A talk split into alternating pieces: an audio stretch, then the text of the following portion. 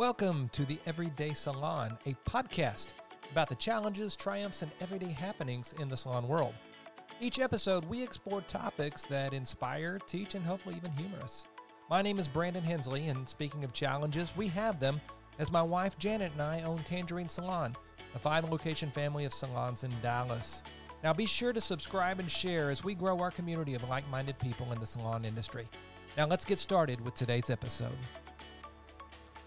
Welcome, everybody. Welcome to episode one. Episode one, because I have finally started the podcast that I've always been wanting to start, which is a podcast about everyday salon life. I have uh, had this goal to uh, do something where we could gather together other salon owners and talk and discuss and how to grow and how to overcome all of the challenges and all of the fun stuff that happens in our salons. And so that's the one uh, silver lining of the pandemic is that it has finally given me the time uh, to sit down and actually do this. So I hope all of you have been able to get some of the things done that you wouldn't normally have had time to do. And so, like I said, a silver lining to the pandemic. Now, it seems like it's quarantine day 1 million to me. I don't know how it is for you. But we closed our salons on March the 23rd. Today is the 27th of April, so we're a little bit over a month away. I'm not sure when we are going to open. We're in Texas, um, and they've uh, and um, the governor here has been um, very, very um, well, I would say not red state, meaning he hasn't opened up quickly like, say, Georgia has or some of the other. So I don't know when we're going to open up. I have real mixed feelings about it as well. We furloughed 150 people. Um, so it has been one crazy, crazy time. Never knew that something like this was even possible. But it happened. And so now we've got to figure out how to come out of it stronger than before. Now, the one thing that um, I have uh, wanted to make sure of is to not let this pandemic and this shutdown and and all of the lost revenue, not for it to go um, have been done in vain. I want to make sure that we come out of this better. I want to make sure that we come out stronger. So there are several things that I plan on doing um, in our business to, um, you know, to change things up. We actually have a reset button the pandemic has given us a gift of the reset. Very seldom, um, well, never before have we had something where we could literally just turn our business upside down if we wanted to. And so I want to make sure that we do that. I've also learned as we have gone through things and had the time to really examine and inspect things, boy, we have wasted a lot of money. We've wasted a lot of time and we've wasted a lot of resources.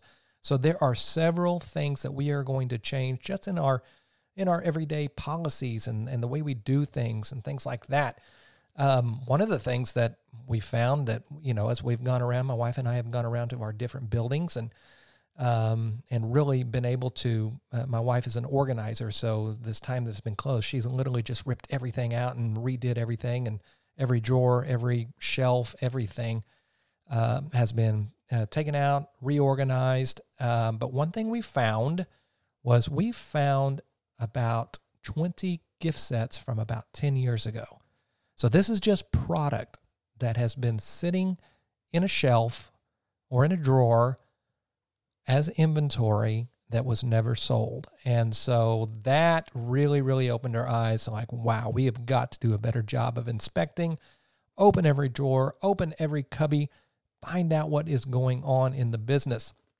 So, one of the things I really want to do we have lost a tremendous amount of revenue, just like you have. And so I really want to look at um, how to add to my bottom line, how to add to my profit margin, and what, what can we do to do that. So I'm looking at everything. I'm looking at my rewards program. I'm looking at our credit card processing. I'm looking at, you know, possibly adding in some kind of a sanitation fee. I, I don't know what all it's going to um, uh, to take in order for us to um, you know, make sure that we come out of this stronger financially. But I am going to turn every page and look in every corner to see where we can do that. So one of the things I'm going to do is I'm going to look at credit card processing. Um, you know, I'm, some of you who know me know that I've got a friend in the credit card processing company. It's the company we use called Felix. Well, they have a product called Wavit that, uh, in fact, I'm going to get my friend Blake, who um, with Felix on the phone here in just a little bit to talk a little bit more about Wavit because I think it's something that before I would never have thought about, which is charging the client the processing fee rather than us paying it, as we pay, you know, a fortune in credit card fees every year. I mean, a literal fortune in credit card fees. And so that is one easy way to to to uh, add to our bottom line. And so he's going to tell us a little bit more about it. It's um, it's a very interesting, you know, um, thought process. And like I said before, I would have never thought of doing it, but now, man, that with this reset, I think that uh, clients are are not going to to balk at all about paying um, a couple extra bucks per transaction, um, and you know, and but over the course of X amount of clients, boy, talk about money savings to the to the salon. So I want to make sure that uh, we're doing everything that we can. But anyway, I want to learn a little more about that. So we're going to get Blake on the phone real quick. He's going to tell us more about it, um, and then you know we can all make up our mind. Is that something that we might want to do? Um, it's something I'm thinking of. So we'll find out real quick. But let's get Blake on the phone real quick and get more information about this. On the phone, we have Blake Knight with Felix. Uh, just a disclaimer Blake is actually a really good friend of mine, but uh, Blake has an um, incredible company called Felix that is credit card processing, all kinds of credit card processing for every industry you can think of. And one of the things he shared with me some time ago was uh, this Wavit program, which is where the client pays the merchant fees rather than the uh, merchant which is during this COVID time and uh, time of resetting, it's maybe time to where we look at uh, ways that we can I- uh, increase our bottom line by passing on the credit card fees to the customer. So, Blake, tell us a little bit more about this Wavit program. Yeah, well, thanks for having me on, Brandon. I appreciate it. Um, this this Wavit program actually has been around for a few years, but uh, it has taken a little while to adopt because it is a little different of a of a program than what most merchants are used to running. Uh, but yeah, it basically just eliminates a hundred percent of the merchant fees and passes it to the card holder, giving them an option rather than, uh, to either pay by credit card or pay cash and have uh, no fee if they pay cash. So um, yeah, it's it's actually a great program for merchants. You get a uh, unlimited processing with just a small monthly subscription price, which is like $59 a month. Uh, we go through First Data, which is the biggest uh, processor in the world. So uh, yeah, and and then the same equipment uh, that many of our customers have already been using, uh, whether it's a Clover or whether it's uh, you know Poynt or a different type of of device, um, they can you know basically just keep using that and upload the app, and you're good to go. So it's a pretty easy process. All right. So I use Felix for credit card processing. Um, mm-hmm. We use a Clover. And so, what would change for me on this? Basically, nothing except for I just stop paying the credit card fees, right? Except for the subscription fee. Uh, yeah, I mean, there, there is an app that you have to upload uh, that that just enables you know that that that way of processing, but it's you know it's pretty much the same format that you're going through right now, so it's uh, pretty easy. And you know, through our partner Micamp, uh, who who is our connection to First Data, they do a lot of uh, the servicing and tech stuff, and, and they're really great. They're there uh, to answer any questions, walk you through anything, and I, I also uh, try to handhold a little bit, you know, because this is a business where you want to get it up and running and then just set it and forget it. So once we get to that point, um, it's really smooth, and we make sure we get you to that point pretty quickly. So basically, after setup, everything is exactly the same uh, we just chip or Apple Pay or swipe or however we do it. And yep. yep. okay. Um, now, well, I mean, there is one small difference, which could be a big difference for most people. You don't have to decode 40 pages of reports anymore. oh man! So I, th- I, think I think you know I think people like that part of it too. Yeah, I get I get a uh, statement that is like 47 pages, and it and yeah. It, and like every and a lot of people don't realize, but every different every credit card has a different fee attached to it. So American it does, it does. and the most expensive are American Express, um, and then the reward cards. So, Mm-hmm. Mhm. um, you know, one of the uh, and with affluent customers comes the reward cards and the American Express, and that's why That's right. a lot of people, a lot of salons have such a high merchant fee uh, attached to it. You know, me personally. And those things can fluctuate as well. And that's one of the things with Felix, if you don't mind me throwing a little small plug, is that we really like to explain to a merchant when they come on board what's going on, what they're getting charged for, how they, you know, what they need to understand about their statement. Because most most processors won't do that because they don't want, they really just don't want people knowing most of them. Um, so with this, it kind of eliminates all of that. This, this, you know, the Wavit program is really full transparency because now you're paying one subscription fee and nothing else. So that's about as transparent as you can get. Wow. So one of the things that, because I always thought, you know, why is nobody ever doing this? But it dawned on me that somebody's been doing it for a very long time. Every time I go to pay the government online, Oh yeah, they Oh, do yeah. this. And so, DMV's been doing it for years. Uh, gas stations with the cash versus credit, they still have those here in California. I don't know if they're doing that in Texas still, but yeah, that's there have been exceptions across the board for many years. Um, but it's just been a little slower adopting it to the U.S. I mean, Europe's been doing this for a long time. So yeah, I mean, we're always last to the party, but but hey, there's something now where where these uh, merchants and salon owners can uh, eliminate their fees. I mean, some of this money can be so much you can send your kid to college with it.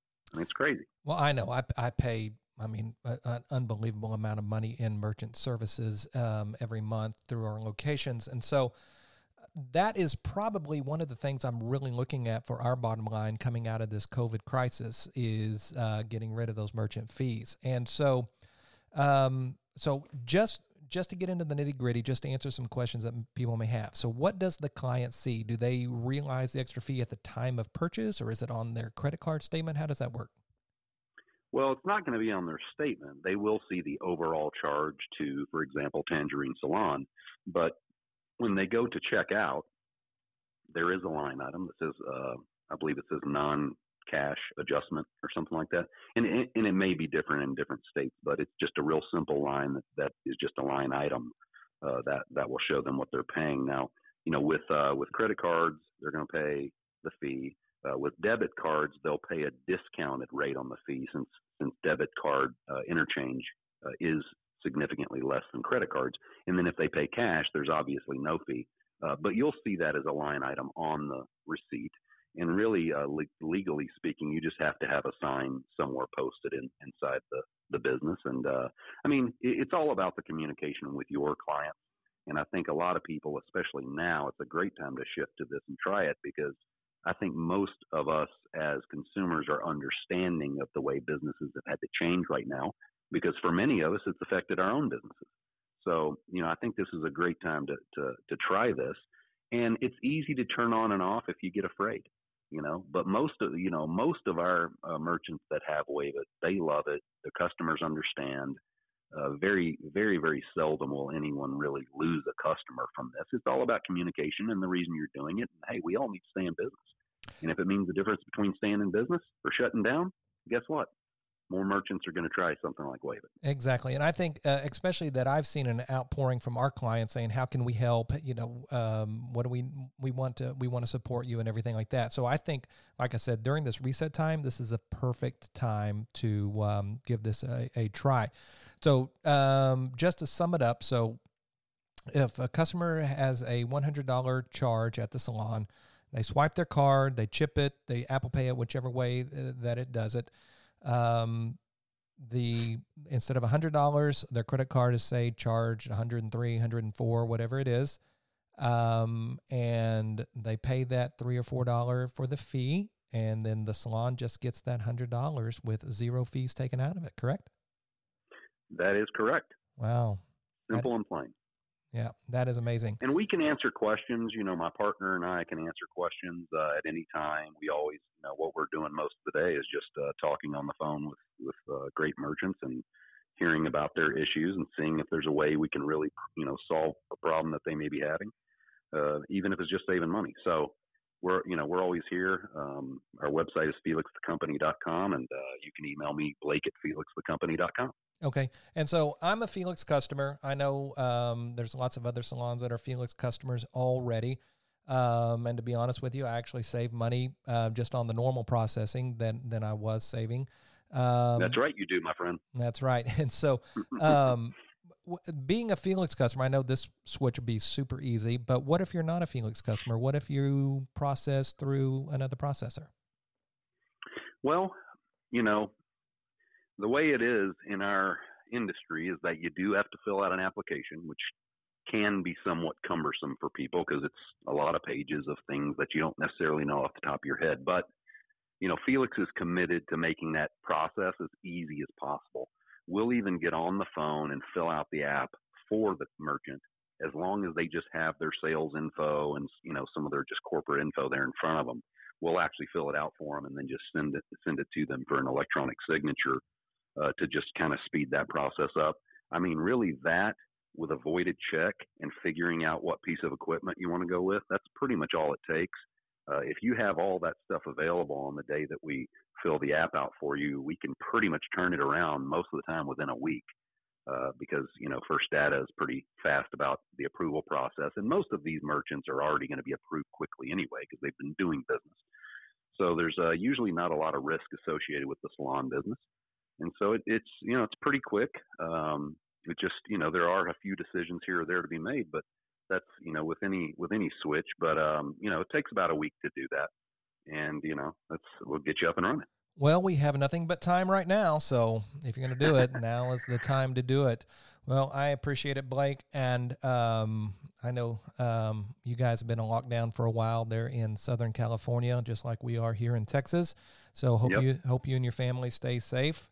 And um, anyway, if anybody has questions about it, um, all of that information is um, is um, on the description as well as Blake said it earlier. So get a hold of Blake if you want to give this a try. Thanks, Brandon. Appreciate you having us on. Okay, talk to you later. Bye bye. Wow, super interesting. Um, like I said, I never would have considered doing this before, but now I am really, really thinking about doing it. Um, again, it's an immediate impact to the bottom line, which is something I'm definitely looking at how to do that, how to get how to how to recoup some of this money that we have lost.